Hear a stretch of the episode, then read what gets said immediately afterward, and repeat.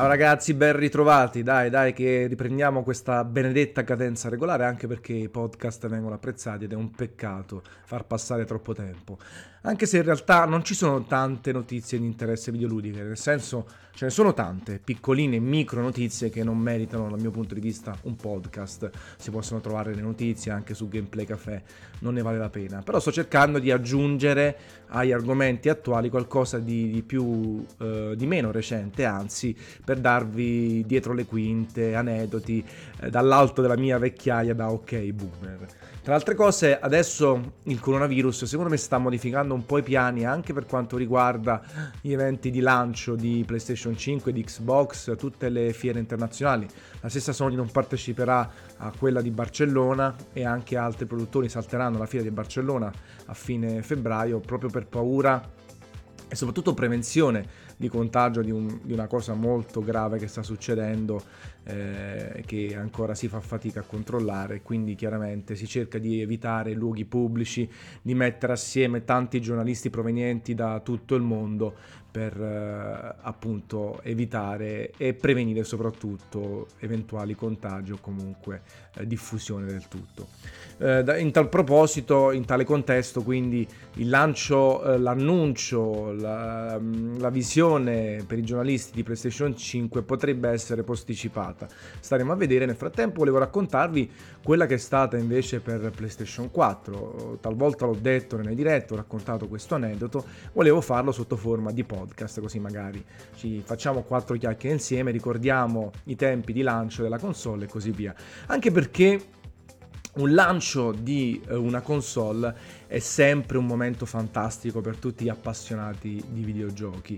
Eh, sono momenti di aggregazione, eh, di nuove informazioni, di novità, di, eh, di fantasticare su cosa sarà, cosa, quali saranno i miglioramenti reali eh, che andranno ad aggiungersi al nostro bagaglio di esperienza videoludica. Tra altre cose, adesso viviamo in un mondo abbastanza globalizzato, no? Eh, le console escono in contemporanea, talvolta eh, addirittura prima in Europa e in America che in Giappone, e quindi si riesce a vivere il momento tutti assieme, perdendo un po' di romanticismo, anche qui l'ho detto più volte.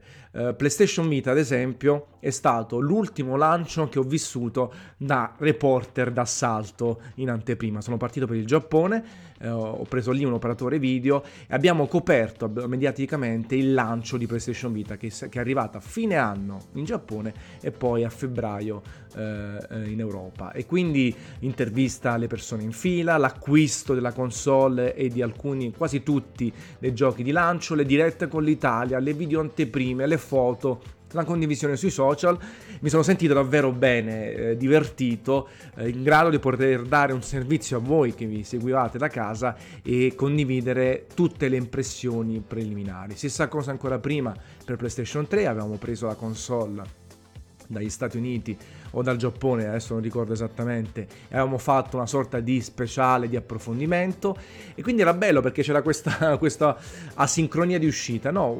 Arrivava prima in Giappone, in America, poi da noi e quindi si riusciva a fare un'anteprima. Adesso sicuramente la situazione è migliore per tutti i giocatori, però si è perso appunto quello spirito pionieristico e quel, quella possibilità di avere delle anteprime sui siti di informazione. Adesso si gioca su altri campi, sugli approfondimenti, su ehm, su piccoli dettagli che comunque vengono seguiti da tanti giocatori. Quindi va bene così, ci mancherebbe, è soltanto una piccola nota nostalgica. Comunque, eh, febbraio 2013 Uh, a inizio febbraio 2013 mi ricordo la chiamata da parte di Sony, uh, questo invito a vedere informazioni su PlayStation 4. In realtà erano stati molto vaghi. Super Press Tour negli Stati Uniti a New York, uh, chiaramente si parla di nuova generazione, però pochissimi dettagli. Io chiedevo, ma guarda, verrà mostrata la console? ci saranno giochi, si parlerà con gli sviluppatori. Antonio, non possiamo dirti niente, però che fai? Vieni, ovvio, sono a bordo. Si parte per New York. Tenete conto che eravamo oltre 25 scrittori, giornalisti, eh, blogger, influencer italiani. Siamo partiti quasi tutti insieme c'era la stampa eh, classica cartacea, Repubblica, eh, Espresso, le varie diciamo, sezioni di tecnologia, c'erano tutti i, i, grandi siti di videogiochi, anche quelli un po' più piccolini, perché chiaramente PlayStation 4 eh, e i budget utilizzati per l'annuncio ufficiale, per tutte le informazioni ufficiali di PlayStation 4 erano importantissime. Quindi ci siamo trovati una mega comunità italiana, francese, spagnola, tedesca, eh, gli americani e così via a New York. In una New York freddissima, con un freddo clamoroso, dove quando si, ci muovevamo a piedi da un punto all'altro si ghiacciava la faccia per quanto era freddo. Al di là di questo, tutta l'eccitazione eh, di eh, vedere la prima volta la console, avere le informazioni. Quindi sul volo di andata con i colleghi, Francesco e gli altri, si parlava di come sarebbe potuta essere, le,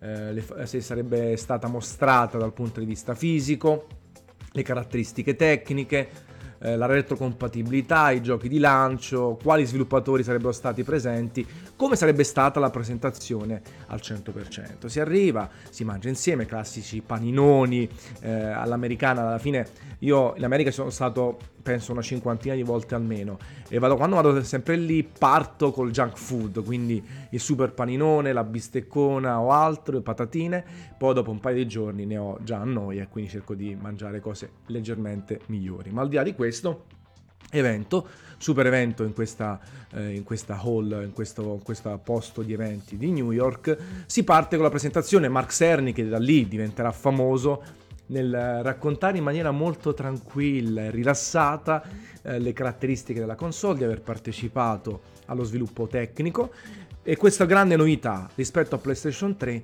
di, ehm, di essere una console PC-like, con componenti molto più simili a quelli PC, meno personalizzazioni, ma più facilità di sviluppo, sia proprio in termini di hardware a disposizione che di librerie di sviluppo, no? di software molto più semplice. L'aver collaborato insieme agli sviluppatori per creare la console, ma anche per il pad, il DualShock 4.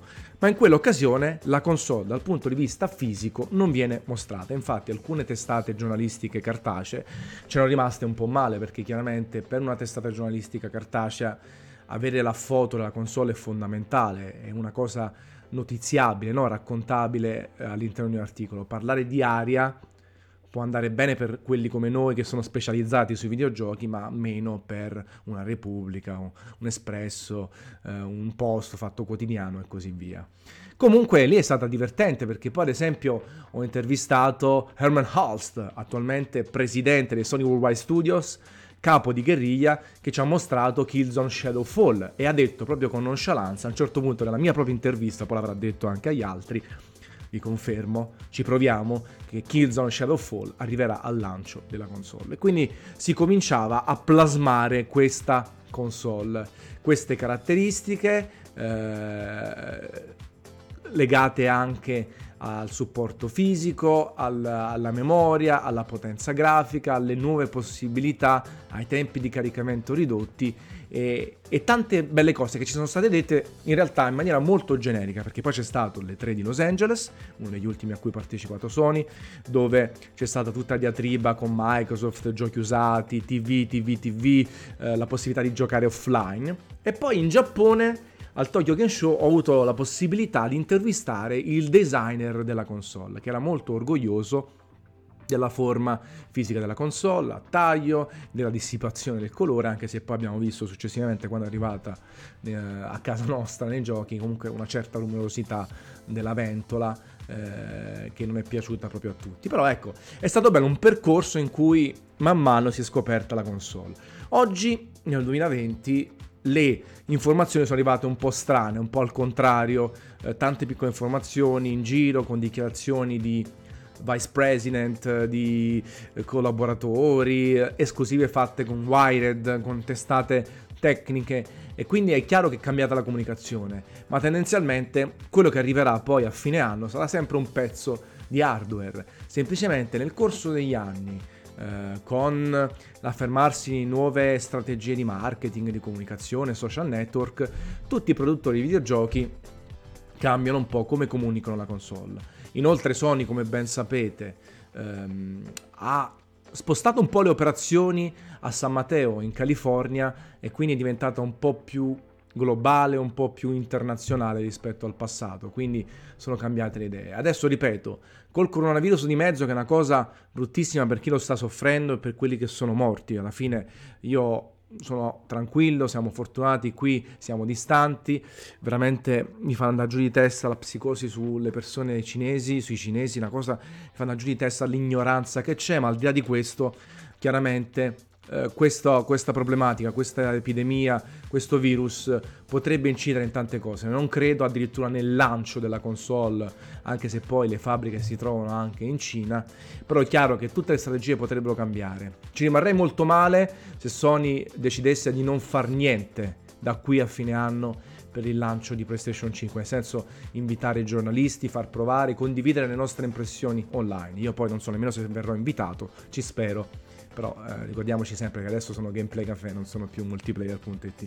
Ma al di là di questo, spero che si trovi una quadra, perlomeno si riesca a fare qualcosina, perché ripeto, la gioia per noi addetti ai lavori e la volontà di condividere con voi qualcosa in anteprima è sempre eccezionale, è uno dei motori di quello che facciamo, oltre a essere appassionati e giocare come tutti insieme a un videogioco, no? Ho finito Death Stranding ragazzi, ci siamo quasi per la recensione, ormai mi sto prendendo tutto il tempo perché voglio scrivere anche un pezzo.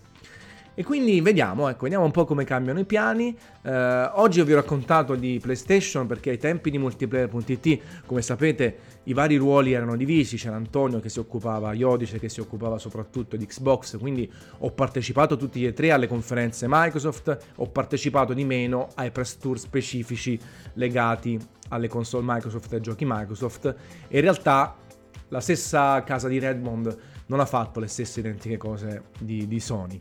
Quindi spesso non ci sono stati eventi così plenari, così forti, anche se poi ne abbiamo partecipato. Quindi i miei aneddoti sono più orientati verso le console PlayStation oppure sviluppatori specifici. Tra altre cose, in uno dei prossimi video vorrei parlarvi ad esempio nel dettaglio di Yamauchi e dei Polyphony Studios. Ci sono stato quattro volte o cinque nel corso della mia vita, quindi anche qui per darvi delle piccole chicche di dietro le quinte. Quando poi ci sono notizie videoludiche forti, pur attuali, ad esempio il Kickstarter di Wonderful 105, uh, 101 se ne potrebbe parlare. Ecco, sto cercando di costruire un palinsesto per darvi almeno un paio di podcast a settimana e condividere assieme a voi questa passione. Non vi dimenticate che comunque c'è gameplay.caffè 2-3 articoli al giorno, 5-10 notizie, i social sono costantemente aggiornati, quindi non siamo scomparsi. Io vi chiedo di commentare qui sotto cosa ne pensate, se vi è piaciuto questo aneddoto, cosa vorreste per i prossimi podcast e come al solito una bella capata in bocca. Ciao ragazzi.